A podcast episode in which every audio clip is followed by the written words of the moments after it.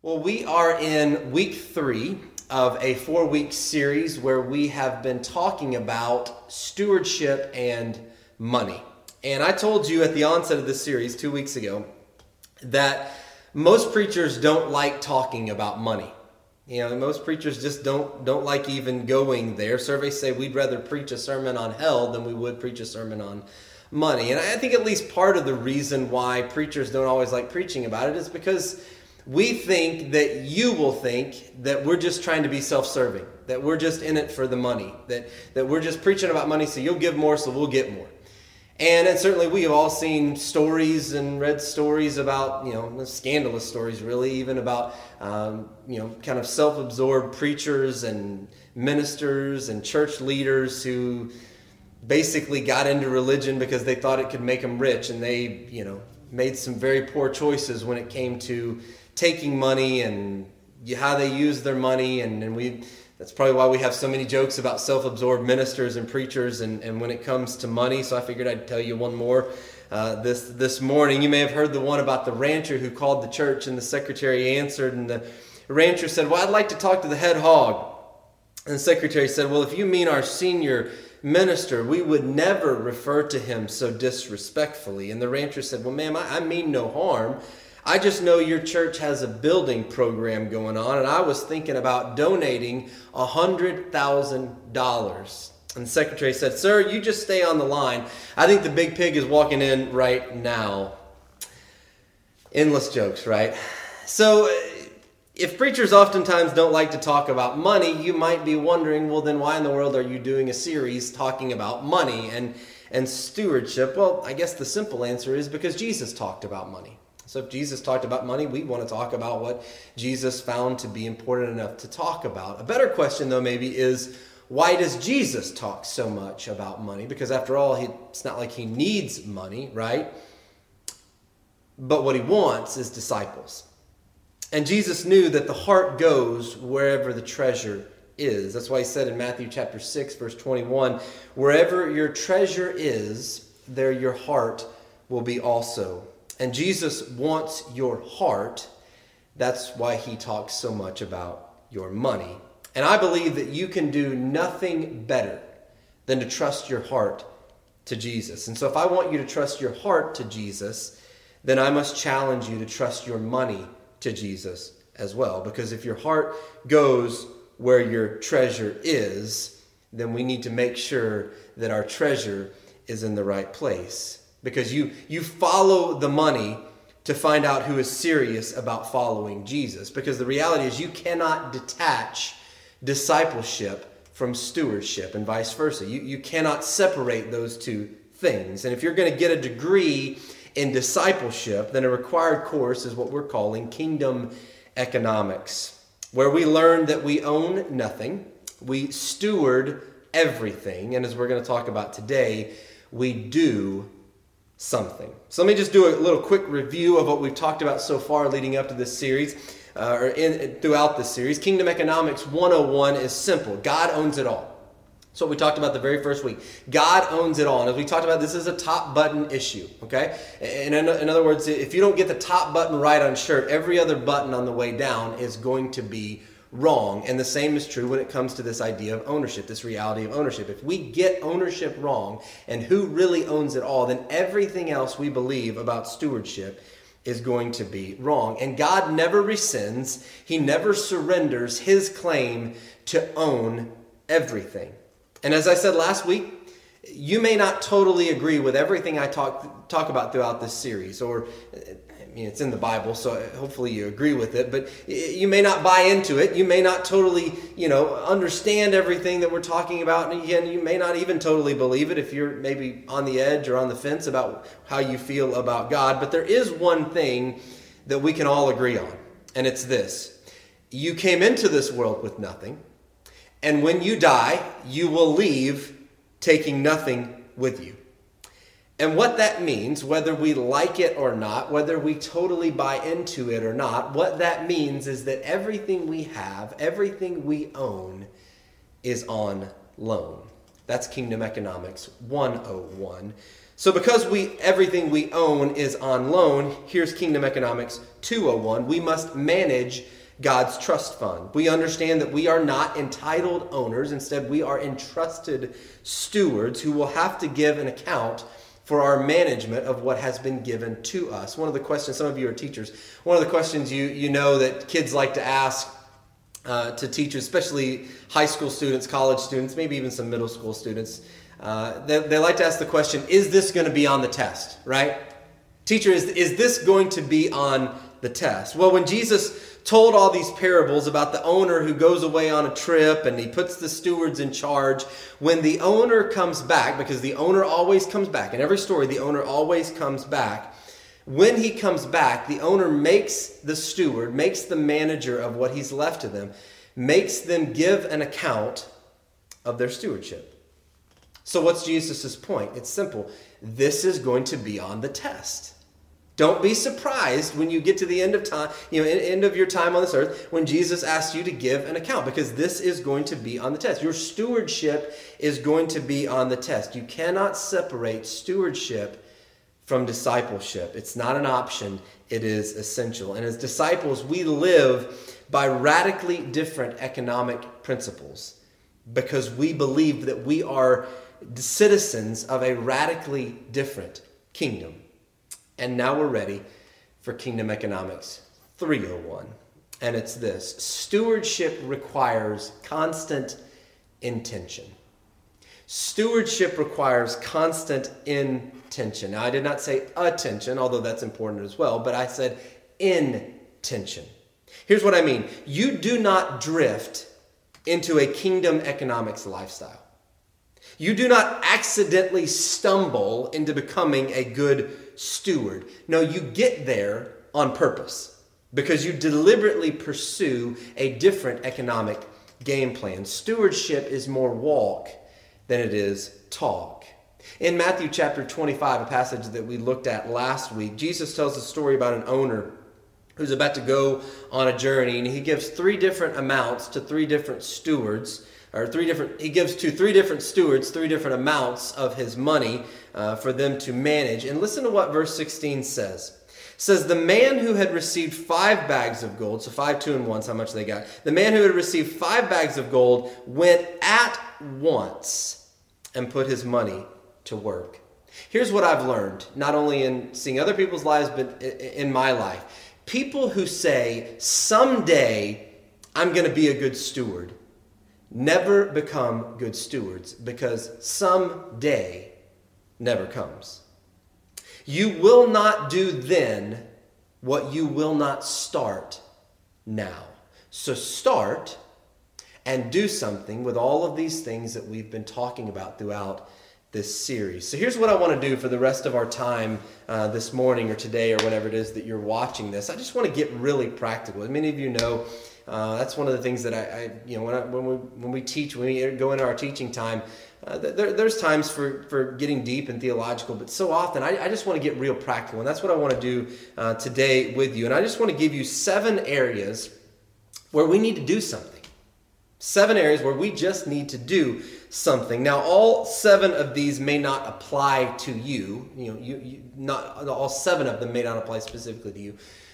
But my guess is that, that at least one of them, and probably several of them, will apply to at least one, or all of some of these will apply to every single one of you. I'm getting my words tied up. So all seven may not apply. I'll say it again. All seven may not apply, but at least one, and probably more than one, will apply to every single person listening to me right now, especially number one. Many of us need to do something to get out of financial bondage. We need to do something to get out of financial bondage. Studies show that one of the uh, top areas where many Christians, not just people in general, but many Christians feel enslaved is in finances and in money. And that's most of the time because many of us, if not all of us, and when I say us, I include myself in that, because many of us have drunk and are still drinking the Kool Aid of the culture that says play now and pay later. Play now and pay later. And that is a path to prison. Here's what the Bible says in Proverbs chapter 21. Verse 5 Good planning and hard work lead to prosperity, but hasty shortcuts lead to poverty. Why do people wind up in bondage? Because they take a shortcut and they get now what they should have waited later to have. Proverbs chapter 22, verse 7 says, The rich rule over the poor, and the borrower is slave to the lender. It, it, it's right there in the Bible. The Bible could not be more clear. Debt puts us in bondage. And there are far too many of us as Christians who think that somehow we are members of Congress and we can spend what we don't have. And we need to learn to act our wage because debt as a lifestyle will hinder our capacity to live freely in the kingdom of God. Did you know that the IRS says that the average filer pays 10 times more in interest on debt? Not in debt, but 10 times more in interest on debt than they give to charity. That's mind boggling to me. Now, here's the truth you can wander into debt. I mean, you, you can wander into debt and you get to a point where you didn't realize that you were this far into debt. But you cannot wander out of debt. You have to be intentional to get free. And some of us need to be intentional. Maybe that means cutting up some credit cards, right? Doing some plastic surgery and stop living like debt is our provider instead of God. Like the credit cards are our provider instead of God. And some of us may even need to humble ourselves and and get some financial counseling help. I, there is story after story. I love listening to Dave Ramsey, and he tells story after story as well. But there is story after story where people were tired of living in bondage to their debt. And so they started down a path to get free, and with, with just a little intentionality, within just a few years, they had gotten out of debt. Completely debt free within just a few years. And with a lot of intentionality, a lot of them got out of debt even sooner than that. And here's what every single one of them would tell you they would say, It wasn't easy. It's not easy. Like, like again, you can wander into debt, but it's not easy getting out of it. You don't wander out of it. It is not easy. They had to say no to many good things, not because it was wrong to have them, because it, but because it wasn't right to have them right then and right now. But now, because they were intentional, they're free. And I like what one person in particular said. He said it was fun. It was fun to be able to give to the kingdom more than we ever had before. And it was fun to be able to make money our servant instead of having to serve money. You are not to serve money, you are to make money your servant. And learning God honoring money management is one of the most spiritual things that you and I can do. So do something. Whether you're in debt or not, because here's the second thing all of us need to be proactive and do something to protect our hearts from money lies. We need to do something to protect our hearts from money lies. One of the main reasons why Jesus talks so much about money is because I think Jesus knew that nothing has the potential to be a God substitute like money. Nothing has the potential to be a God substitute like money. Money can mimic God more than anything else can. Money will offer you significance, security, identity, status. It can't deliver, but it will promise. And it will mimic God. That's why Jesus said, You can't serve God and money. Now, here's the truth you're going to give your heart, you're going to give your first allegiance to whatever you think has the most power to bless your life. And if you think it's money and stuff and possessions, then that's where your heart will go. And the Bible has a word for that it's called idolatry. Idolatry is when you give first to something that ought to be second. And it always leads to ruin. Not sometimes, not most of the time. It always leads to ruin. The, Paul, the Apostle Paul writes in 1 Timothy chapter 6, verse 10, For the love of money, I want to be clear on that. Sometimes that gets misquoted. Just it's not money, but the love of money is the root of all kinds of evil. Some people, in fact, eager for money, have wandered from the faith and have pierced themselves with many griefs. Jesus never told anybody that the answer to their problems was to get more money. He, he never told anybody that. What we need is more faith in the goodness of God. What we need is more conviction in the priority of His kingdom. You can't always protect your assets. I mean, you know that, right? You, you and I can't always protect our assets. Even Jesus said there's moths, there's rust, there's thieves who break in and steal. I mean, there's always something. In fact, there, there are things happening right now in our world that you can't control that could affect your net worth tomorrow. You can't always protect your assets, but here's what you can protect your heart. You can protect your heart. So, how do we do that? Well, we start by doing what we're doing in this series, right? We're reading through, we're familiarizing ourselves, we're, we're studying what Jesus and what the Bible as a whole has to say about money. God created us, so what does He have to say about what's best for our lives, especially when it comes to money and finances? I think another thing that's helpful, helpful is just to think about how rich we truly are. First, to think about how rich we are in Jesus Christ. I mean, just to think about all of the spiritual blessings that you and I have because we are a son or a daughter in Jesus Christ, not the least of which is the eternal life that we've been given and the hope we have of heaven and the salvation from our sins in the here and the now, but also how rich you are in terms of material blessings.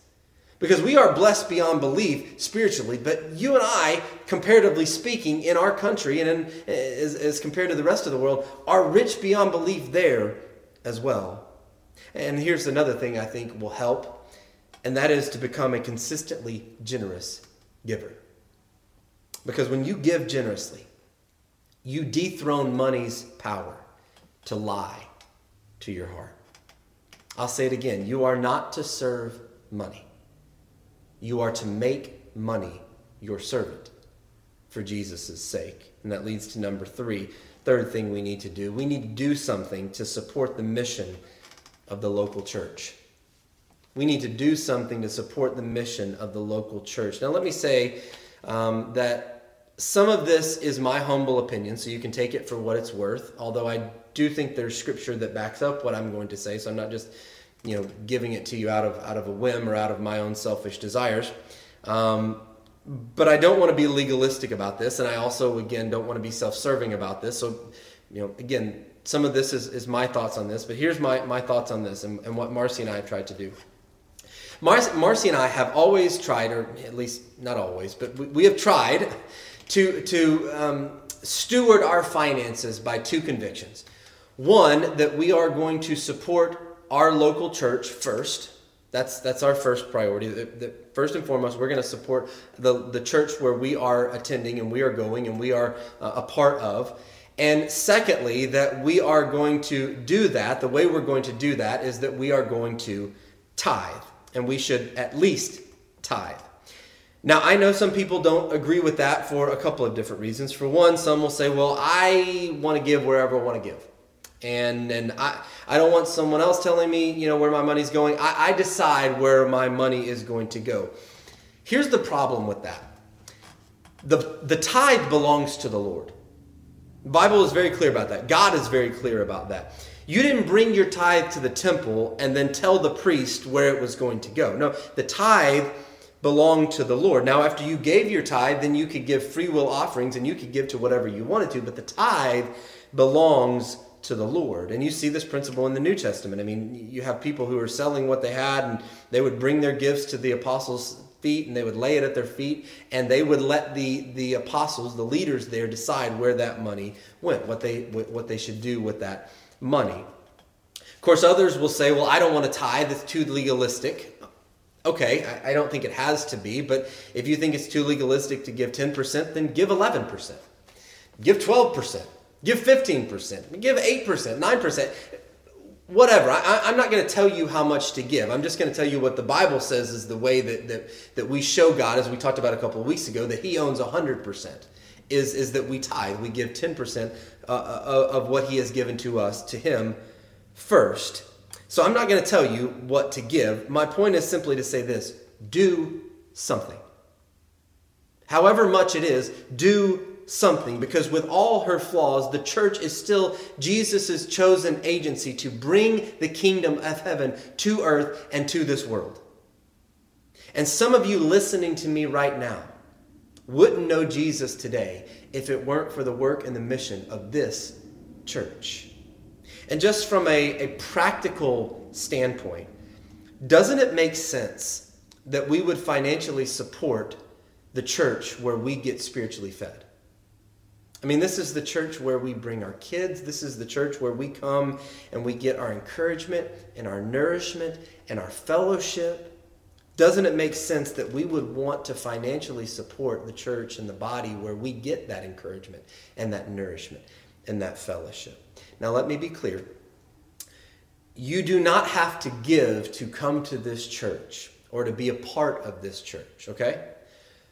But this church exists for you to come to because somebody gives. And so I believe my first responsibility is to support my local church. And, I believe that I ought to tithe to do that and to advance the work of the God, work of God through my church. And what happens is when I do that, I actually find the work of God is advancing in me as well, which leads to number four. We need to do something to model the joy of generosity to others. We need to do something to, mo- to model the joy of generosity to others. You know, I've also often heard uh, people referred to as prayer warriors. Maybe you've even said that yourself. Maybe you've even been referred to uh, as that. I know some of you listening are, and I would refer to you as that. Uh, you know, she's a prayer warrior, he's a prayer warrior. Why don't we ever talk about giving warriors? I've never heard someone called a giving warrior. And yet, the New Testament is full of celebrating generosity testimonies. In the book of Acts, I think it's Acts chapter 4, you have a guy by the name of Barnabas who sold a field and brought the money, brought the proceeds, all of the money to the apostles, laid it at their feet.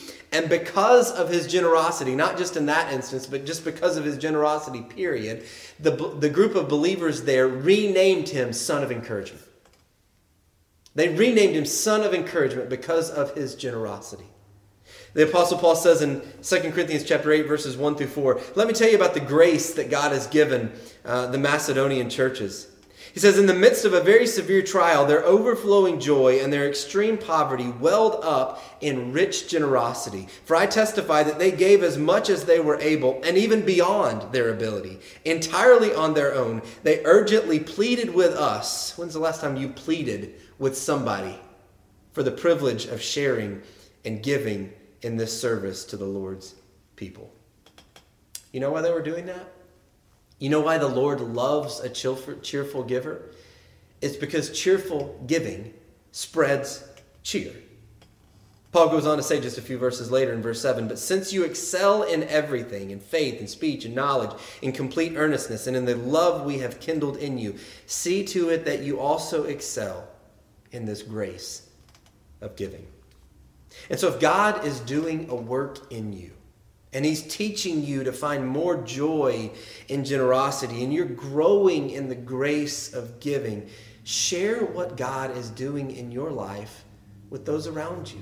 Not to boast or to brag. And Jesus would, I, I, understand Jesus would talk other places about not letting the left hand know what the right hand is doing. And he's talking about being arrogant in our giving and boastful in our giving. That's not why we do it but rather we do it to point back to the one who gave us the ability to give in the first place.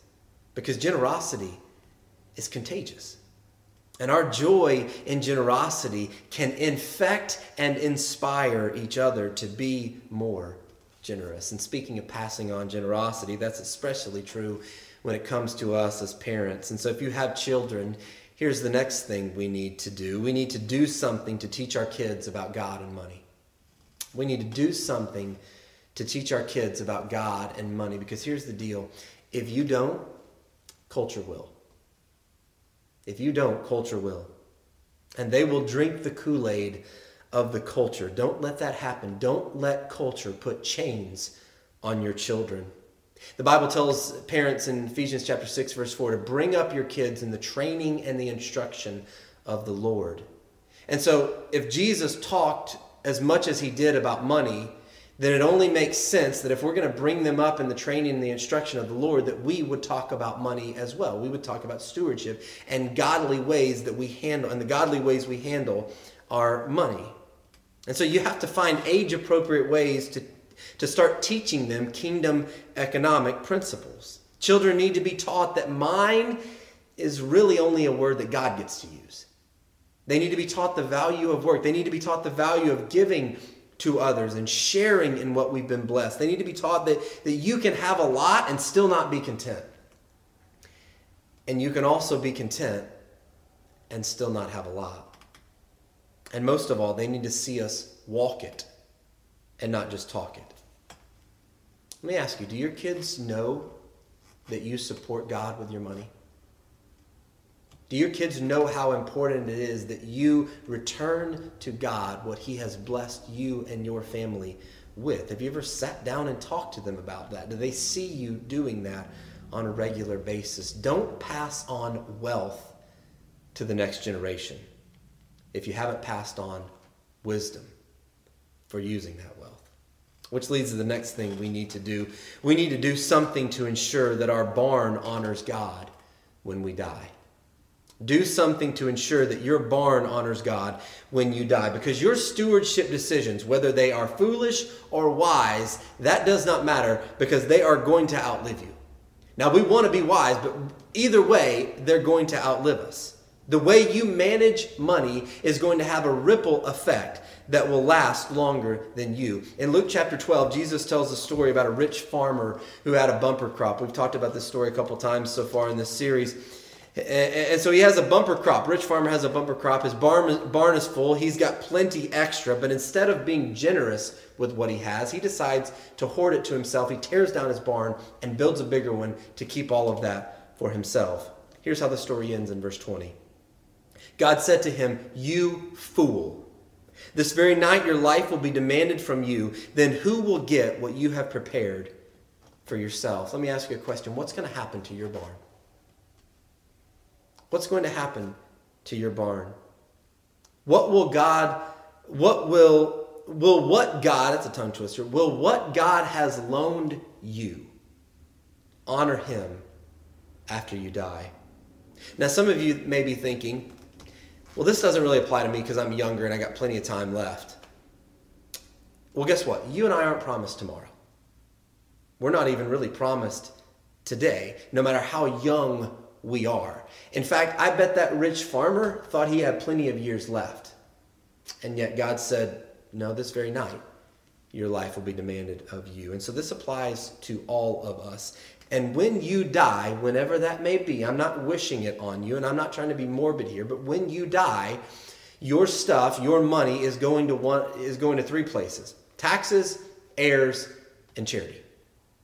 And a good steward decides what those percentages are going to be. Because here's the deal like it or not, something is going to happen to your barn. Because you cannot take it with you. As I said, you came into this world with nothing, and when you die, you will take nothing with you. Something's going to happen to your barn because you can't take it with you. So make sure you do something with your barn that's still adding to your heavenly portfolio and still helping to bring heaven to earth years after you're gone. Of course, when it comes to bringing heaven to earth, that's not just after you die, because God might, in fact, want you to do something and start emptying your barn before you die as well. And that leads us to the last thing, number seven. God calls us to do something to testify to the absurdity of grace. God calls us to do something to testify to the absurdity of grace. You see, when it comes to generosity, it was God who made the first and greatest move. In fact, Christianity is founded on an act of scandalously illogical grace. Here's what might be the most important stewardship verse in the Bible. Apostle Paul says this in 2 Corinthians chapter 8 verse 9.